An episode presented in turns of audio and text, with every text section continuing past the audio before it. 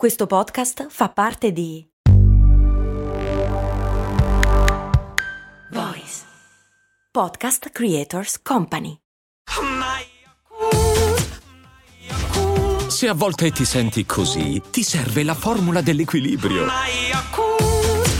Yakult Balance, 20 miliardi di probiotici LCS più la vitamina D per ossa e muscoli. Cose molto, cose molto, cose molto umane. Che ridere! Pe- perché ridiamo? Sarà mica una reazione normale, voglio dire, che vedi qualcuno che inciampa e fai dei rumori bizzarri tipo Prova a immaginarti come ti vede il tuo cane o il tuo gatto, ad esempio. Cioè, questo è matto. Intanto una cosa interessante a proposito di questi rumori. Ognuno di noi ha la sua risata tipica, no? E di solito o ereditaria o comunque assomiglia un po' a quella di chi ci sta intorno, ogni tanto ci contagiamo con la risata. Ma al di là di questo, una risata è una risata riconoscibile in tutto il mondo, in qualunque cultura, a qualunque età. Curioso, no? Cioè, un signore salentino di 90 anni che butta giù la scopa al bar e fa ride soddisfatto, comunque riconoscerebbe tranquillamente la risata di un uh, bambino di due mesi malese e viceversa. Magari il concetto di scopa al bambino malese no. Gioca a scopa in Malesia.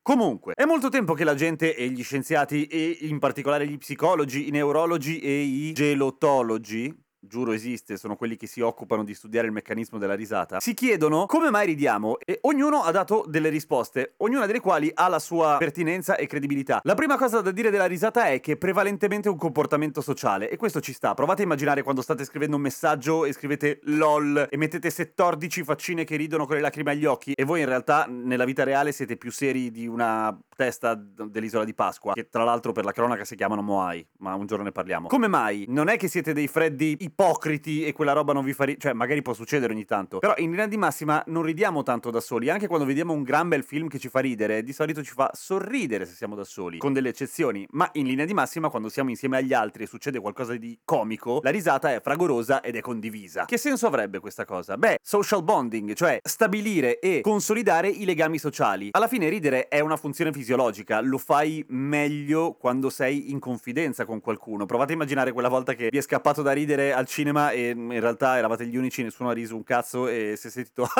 ah, vi siete imbarazzati. Certo, perché non c'entrava niente, perché è una cosa intima, avete messo in piazza un'emozione che nessun altro stava condividendo. Questa cosa di condividere le emozioni crea legame. Nel momento in cui potete ridere a crepapelle con qualcuno, evidentemente c'è già abbastanza confidenza. Quindi questa è la prima utilità. Sempre da un punto di vista sociale, ce n'è un'altra che potrebbe potrebbe funzionare. Ed è quella cattiva, però, quella che asserisce la propria superiorità. Cioè, quella di Nelson dei Simpson che fa ah, ah, quando succede qualcosa. Tu vedi qualcuno che cade, se è un tuo amico e la risata è sociale, prima di ridere ti assicuri che non si sia fatto male e che la cosa diverta anche lui. Se non te ne frega un cazzo che si sia fatto male, e anzi, al contrario, si è fatto male, ci godi e ridi, stai, oltre a dimostrare di essere uno stronzo, appunto, asserendo la tua superiorità su di lui. Cioè, io posso ridere e tu suki, detto in termini non proprio sociologici. Ma ci sono anche delle ragioni psicologiche. Ad esempio, Freud aveva dato alla sua teoria teoria del sollievo, quello in cui il continuo ragionamento del cervello viene interrotto da qualcosa di inaspettato e ah, si prende una piccola pausa. Si chiama anche rilascio di energia psichica, secondo Freud. Ed è quello che succede a proposito dell'amico che cade, perché è una cosa inaspettata. Quando guardi i video su YouTube che ti fanno ridere dei fail, le compilation di fail, è proprio perché è inaspettato. Non ti aspetti che chiunque salga su un'altalena si schianti al suolo malamente, se no nessuno ci salirebbe, tra l'altro. È quella cosa inaspettata che interrompe per un attimo un ragionamento che è sempre uguale e uh, pausa.